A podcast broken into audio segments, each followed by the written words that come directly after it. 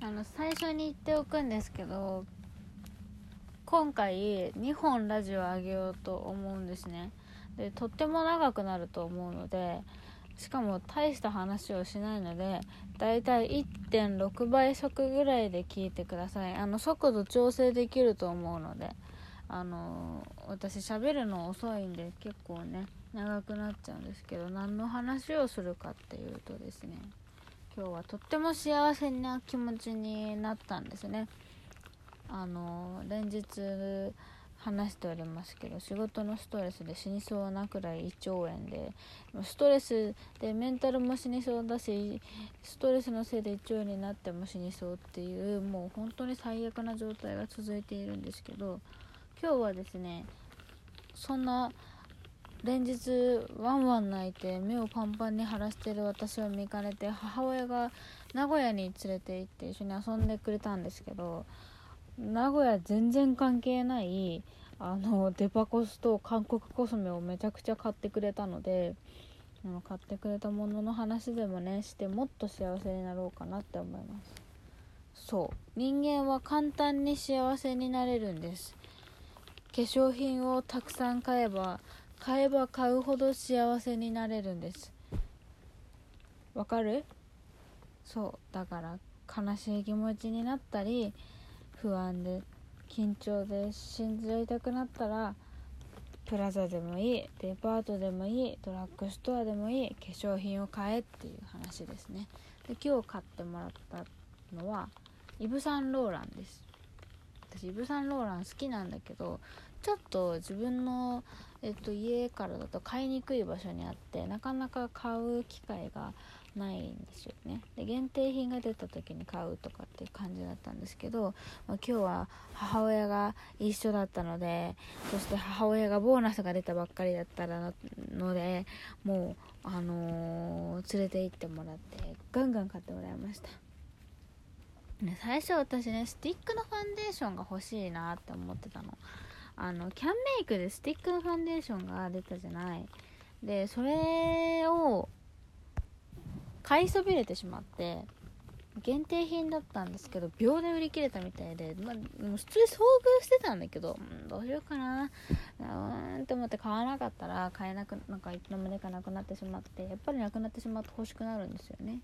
で友達がイブ・サンローランのスティックファンデーションいいよって言ってたの聞いてああそういえばイブ・サンローランにあるなっていう話をしてなんとなくしたらあのー 名古屋行って名古屋2回目だったからまだ道が分かんなくてね。でふらふら歩いたら三越に着いたんですよ。で三越入ったらすぐ化粧品コーナーで「お見ていこうよ」って言ってお母さんが連れて行ってくれて行ったらイブ・サンローランがあってスティックファンデーションあるじゃんって見てたらもうすかさず多分多分ね美容院さん開店直後ぐらいだったのかな？名古屋着いたの早かったです。さささって言ってきてくれて。スティックファンデーションお探しなんですか?」って言って「もうつけてみましょうよ」って連れて行ってくれてあっという間につけられてましたうんそうスティックファンデーションの名前が分かんない。でも多分イブ・サンローラン YSL スティックファンデーションで調べたら出てきます。私が買ってもらったのは一番明るい色。でなんかセミマットくらいの感じでつけるのはすごい簡単で下地で塗った後にあのお絵描きするみたいにこう顔にこうピューって線を描いてそれを伸ばしていくだけ。でカバー力もしっかりあるしただなんかそんなすっごい塗ってますっていうカバー力じゃないのがちょうどいい。私本当にね塗ってますになっちゃうのが嫌だから本当にそれがちょうどよくて。とにかく私カバンがそ今日もそうなんだけど常にちっちゃいからなんか旅行とかの時もそうだしなんかお直しとかで一応持ち歩きたい時ともそうなんだけどちっちゃいくしたいんですよ、まあ、入れなかったとしてももう収納にも限界があるから化粧品多すぎて。なんかちっちゃくて簡単に塗れるやつでキャンメイク買いそびれたからスティックファンデで考えてたそれが出てきてそのままいろいろ紹介してもらったんですよ。私の肌悩みを最初に聞いてくれて毛穴の凸凹が気になるけど乾燥する。でどちらかというと乾燥崩れがする。あとはあのブルーベース夏なんだけどどうしても日本にいるとイエローベースの人向けのファンデーションばっかり売ってるから肌の色がファンデーションに合わないっていうのを言ったらえっと下地はちょっと紫っぽくなるものを使ってくれてその後に出てきたのがこれね有名だと思うんだけどえー、っと何て言うんだっけ？ブラープライマーちょっと待ってねちょっと待ってねって言って再開させる再開のボタンを押しただけなんだけど、えっと、ラディアントタッチブラープライマーだね。で、ちなみにさっきのスティックファンデーションの名前は、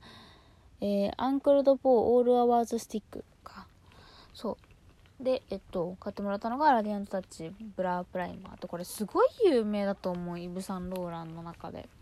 なんでこれを私が欲しくなったかっていうと私 YouTube で吉田あかりちゃんっていう人の動画を見るのが超大好きなんですけどあかりん結構化粧品コロコロ変わるタイプ美容系の YouTuber ってみんなコロコロ変わると思うんだけどそのあかりんがもうずっと多分ここ1年ぐらいずっと変わらずに使ってるものでどういうものかっていうと化粧下地の後に使うらしいんだけど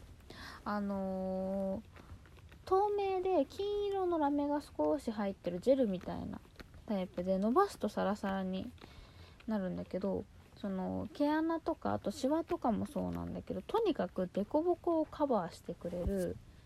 こう顔の土台を立て直してくれるようなこうボコボコして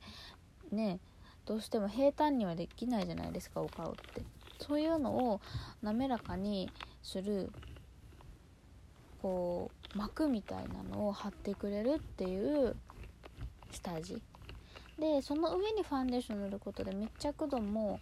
上がるしあの凸凹もなくなるから仕上がりも綺麗になるっていうあの下地ですごく有名でずっと気になってたんだけど「猫棒気になります」って言ったら「これがすごいおすすめですよ」って言ってくださってつけてもらえてしかもやっぱあのカバー力はないんですよ透明だから。なのにつけただけでやっぱりね全然違うの。凸凹がやっぱマシになるんですよね。カバー力ないから全く見えなくはならないですよ。でもやっぱり透明なのになんかね気にならなくなるんですよ。でさらにその上にあのー、名前がもう覚えられないよ。アンクルドポーオールアワーズスティックね。スティックファンデーションを塗ることでもう毛穴をさようならしましたね。でそう結構早い時間11時ぐらいにタッチアップしてもらってそのまま1日過ごして新幹線で帰ってきたけどね崩れてなかった。からすごくいい出会いだったんだと思います。でこれからねまだそのタッチアップの時しか使ってないからだけど夏ちょっと。夏ねどうしても私乾燥肌なんだけどあのー、とはいえまあセミマットくらいのファンデーションを使いたくはなりますね。テッカテカのツヤツヤのファンデーション使えるほど死ぬほど乾燥肌ではないので、まあ、セミマットぐらいのものを探してたのすごくちょうどいいかなっていうので、はい、これから使っていこうと思います。そしてそしてあともう1個買ってもらったのがボリュプテティントインバームの11番っていう色だね。何年か前に出たあのイヴ・サンローランの有名なピンク色のピンク色じゃない。えっとあの、リップで真ん中に唇の形が書いてあるティントのリップなんですけどなんかいつの間にか新色が出てたみたいでその11番って私が記憶してた中では10番までしか出てなかったんだけどいつの間にか11番が出てたらしくてそれを紹介してもらいました。私ねいつもリップすごく悩むんだけどなんかねブルベ夏だからピンク普通に似合うはずなんだけどなかなか似合うピンクに出会えなくて結局赤とかボルドーとかだと大体似合うからそっちに逃げがちで。ただそれ夏だと重たいんだよね。だしなんかまだ25歳だから全然なんかピンクとかも使いやすい年齢だと思うんだけどどうしてもねそういうちょっときつい濃い色になりがちでピンク夏は使いたいなと思ってたところでピンクを使いたいんですけど似合う色がないんですよねって言ったらなんか重すぎないけどでも唇の色的にはっきりさせたいんだったらこの色がいいですよって言って紹介してくれた色がびっくりするぐらい合ってて母親もびっくりしてたなんかいつも濃いそういうボルドーみたいな色ばっかりだからすごく新鮮であの印象的にも軽くて優しい感じになるけどあの物足りなさもないっていうのでなんかこれはその色の問題だから誰にでも紹介できるかっていうと合う合わないもちろん出てくると思うんだけどマジで美容部員さんの力量が半端じゃなかったなっていう色選びのセンスが半端じゃなくうまかったので最初見た時結構なんか蛍光ピンクっぽいかなって思って合うかなと思ったんだけどぴったりです。ごいもう今日一日中気に入ってつけてたししボリプテティントインバーム私10番のボルドーの色持ってるんだけどこれもそうなんだけど落ちねえマジで。結構今日やっぱね旅行日帰りとはいえ旅行だとかいろいろ飲んだり食べたりしたけどねかなり残ってたね。で唇がこうかパッサパサになることも一応なんか下地にあの申し訳程度だけどしっとりするタイプのあのリップを薄く塗ってたっていうのはあったんだろうけどそれでも落ちないしカサカサしないからやっぱりね色も可愛いしティントはイヴ・サンローランがいいんじゃないかなっていうのをすごく感じました。あとはなんか1万いくら以上買った人のおまけであの可愛い泡で出てくる洗顔とポーチをいただいてあとあ乳液ももうサンプルもらったかな。親にあげちゃったけど。第1弾はそんな感じです。めちゃくちゃお金を払っていただきました。ありがとうママ。